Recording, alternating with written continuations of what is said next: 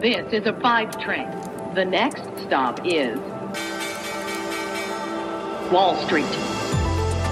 Guten Morgen und hallo zu euch nach Deutschland. Herzlich willkommen zu Wall Street Daily, dem unabhängigen Podcast für Investoren. Ich bin Sophie Schimanski. Schauen wir zunächst mal auf die Ausgangslage für heute an der Wall Street. Der Dow Jones hat sich am Mittwoch erholt, nachdem es ja eine ganze Reihe von negativen Handelssitzungen im September gegeben hat. Der Index stieg um 236 Punkte oder 0,7 Prozent und der S&P 500 ist um 0,9 Prozent angezogen und auch der Nasdaq Composite, der Tech-Index, hat zugelegt und war im grünen Bereich mit 0,8 Prozent. Wir hören gleich einige optimistische Strategen äh, zu dieser Ausgangslage für den heutigen Tag. Bei euch in Deutschland ist es genau andersrum. Da haben Zahlen aus China den Anlegern gestern die Stimmung versaut. Der DAX schloss fast 0,7% im Minus bei 15.616 Punkten. Geht's unter die Schlüsselmarke von 15.600 Punkten und wir sind ja jetzt nah dran, könnte der Fall dann erst recht kommen. Und damit zu meiner Kollegin Annette Weißbach an der Frankfurter Börse. Wir gucken uns heute die möglichen Auswirkungen der Bundestagswahl auf den Aktienmarkt in Deutschland an. Ansonsten gibt es heute diese Themen. Wir gucken auf JP Morgan mit ihrer Aktien- und Wirtschaftsprognose. Dann blicken wir auf das Pharmaunternehmen Pfizer und äh, die Marktbewertung im Vergleich zur Marktbewertung von Moderna. Ein kleineres Unternehmen, aber offenbar mit mehr Wachstumspotenzial. Die Aktie des Tages ist die von Nikola, die gestern endlich mal einen echten Truck vorgestellt und ihr neues Werk in Ulm eröffnet haben.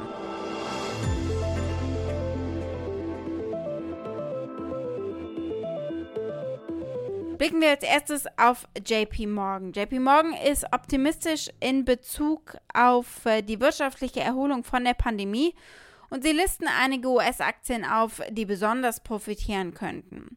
Jim Cramer sagt auch bye bye bye, anstatt sich äh, zu beschweren, das sei unfair. Now you might think that's unfair. But the money managers have already made up their minds about what works, and the great reopening trade isn't going anywhere. So you need to use any opportunity to buy high quality cyclicals bye, bye, bye. into weakness. Gucken wir mal, wie der Chefstratege für US-Aktien von JP Morgan das ausführt. Trotz der Besorgnis über die jüngste Abschwächung der Konjunkturdynamik bleiben wir zuversichtlich, dass ein starkes Wachstum bevorsteht und sich die Aktivität wieder beschleunigen wird. Natürlich sind da nach wie vor viele Sorgen über die Covid-Delta-Variante und das Nachlassen der staatlichen Anreize, die Schwäche des Arbeitsmarktes und die nachlassende Verbraucherstimmung. Aber JP Morgan sagt auch, die Verlangsamung sei nur vorübergehend. Genau wie die Notenbank über Inflation denkt, nämlich als nur vorübergehend. Gucken wir mal, ob beides gleichzeitig überhaupt geht.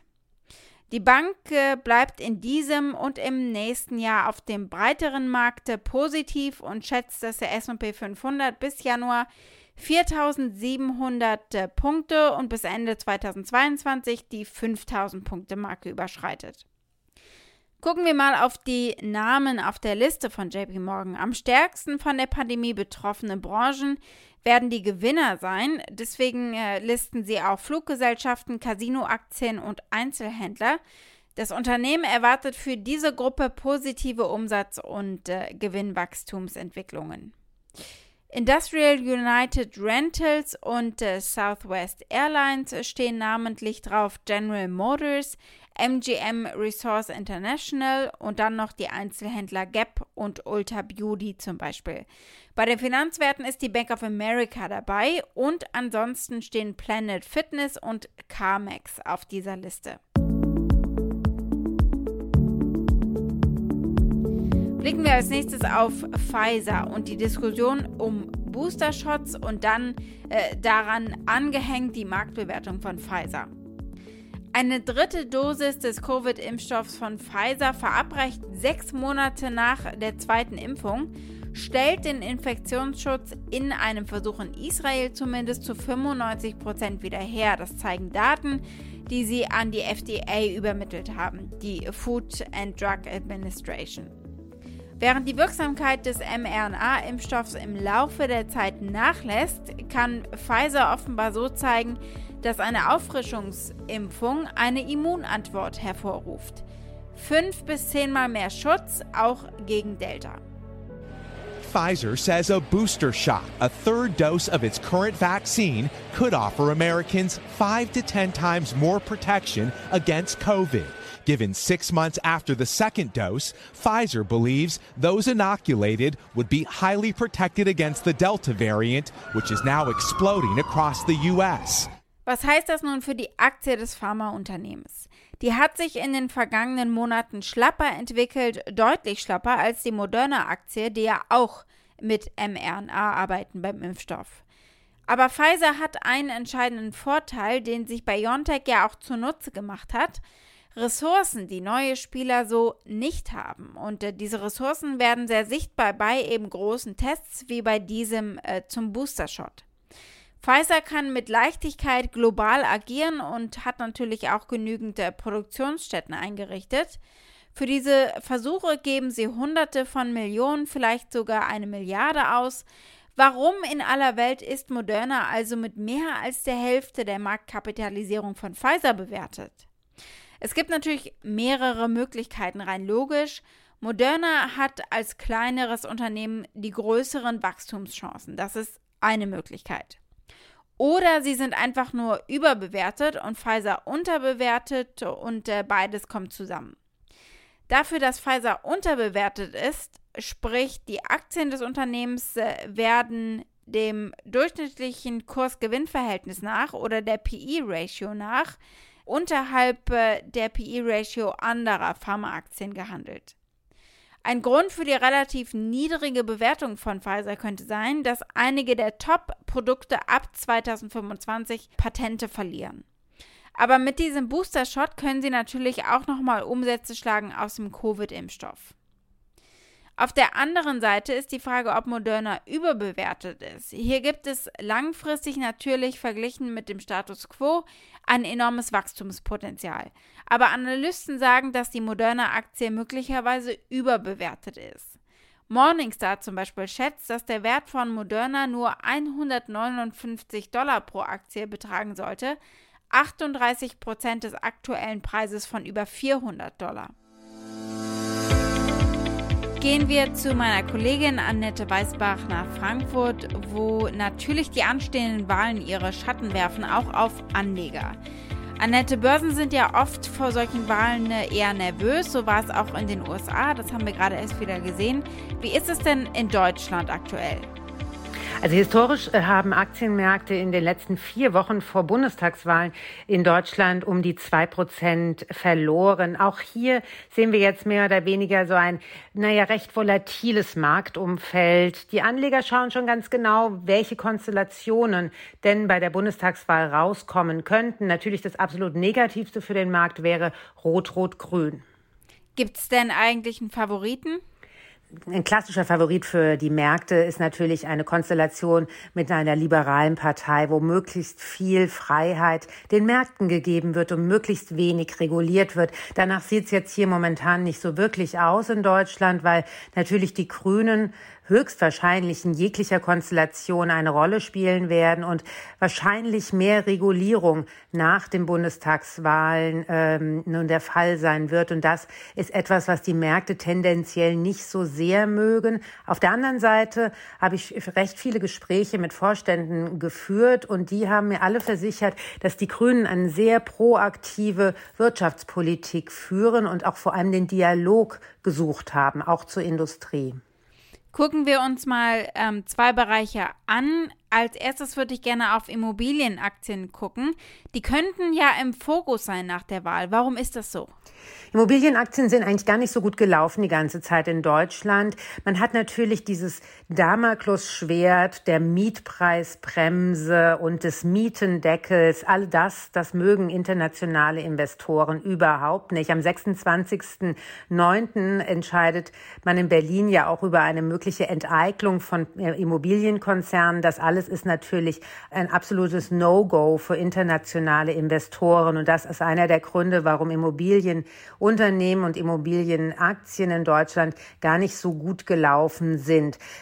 Für die Zeit nach der Bundestagswahl sieht es allerdings auch gar nicht so rosig aus, denn ähm, für den Fall, dass die SPD den Kanzler stellen sollte und eine grüne Partei noch mitmachen sollte, was ja sehr wahrscheinlich ist, werden wir wohl mehr Regulierung, was Mietpreise anbelangt, bekommen. Und das heißt natürlich, dass für Immobilienkonzerne weniger Gewinn drin ist. Hinzu kommt noch, dass der Druck von der Grünen Partei äh, zunehmen könnte, was die Modernisierungsinvestitionen anbelangt. Denn interessanterweise ist der Immobiliensektor eine der größten CO2-Emittenten in ganz Deutschland.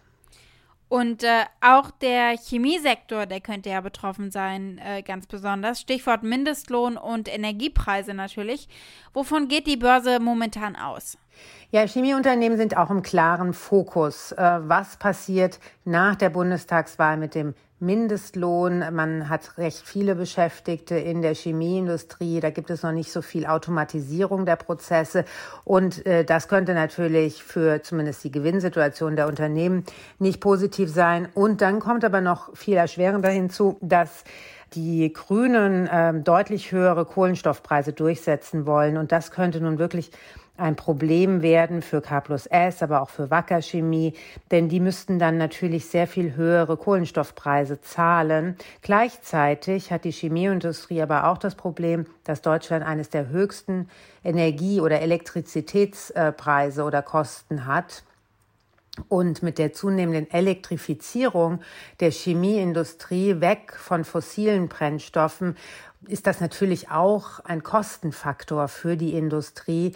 Da müsste man oder da erwartet die Industrie ganz klar, dass diese EEG-Umlage von der neuen Bundesregierung deutlich verringert, wenn nicht abgeschafft wird und man mehr auf die Kohlenstoffbepreisung aufspringt. Allerdings, das werden wir noch sehen, ob sich das so schnell durchsetzen lässt, gerade wenn man eine tendenziell linksgerichtete Regierung bekommt.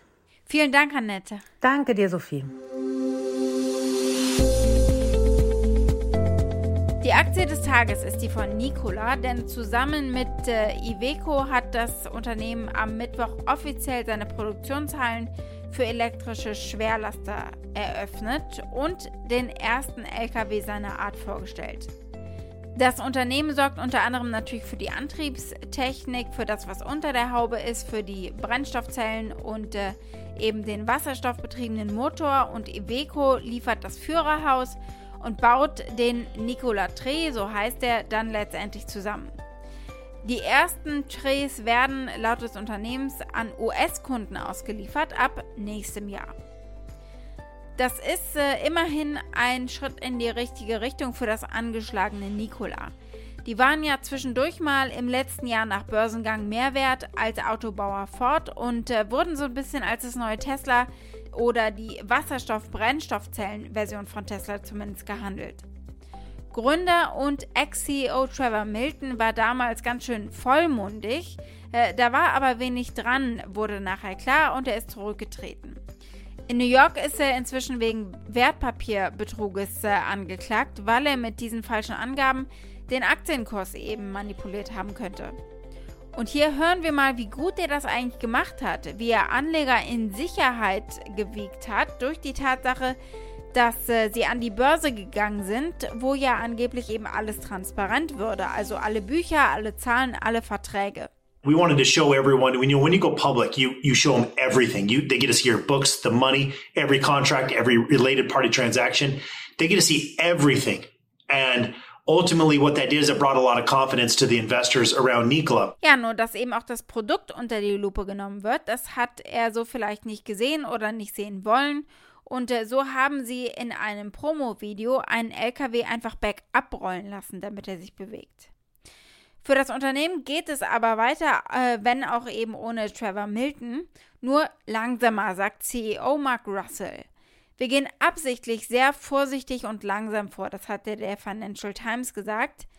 In diesem Jahr würden maximal 50 Fahrzeuge an Kunden ausgeliefert, halb so viele wie Nikola zuvor prognostiziert hatte. Am Ende soll das Werk 3000 Einheiten produzieren können pro Jahr. Aber Russell hat einen echten Truck vorgestellt gestern. Das ist schon mal viel wert für die Anleger. Aber der Aktienkurs hat es auf jeden Fall schon äh, ordentlich abbekommen. Von den 64 Dollar letzten Juni sind noch knapp 10 Dollar übrig. Es wird also ein mühsamer Weg raus aus der Grube für Mark Russell, die Trevor Milton ihm gegraben hat. Dementsprechend zurückhaltend oder abwartend sind die Analysten. Der aktuelle Konsens unter zwölf befragten Analysten äh, besteht darin, Aktien von Nikola zu halten. Und dieses Rating ist seit August auch schon stabil.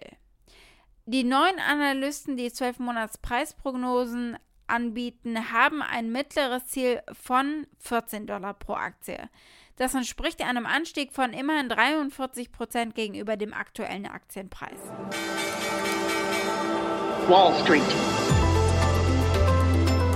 Damit war es das für heute. Ich hoffe, ihr seid morgen wieder mit dabei. Dann schauen wir unter anderem auf den Konsumenten und den Einzelhandel in den USA, auf den Arbeitsmarkt und wir schauen auf den Börsengang des deutschen Flugtaxi-Startups Lilium.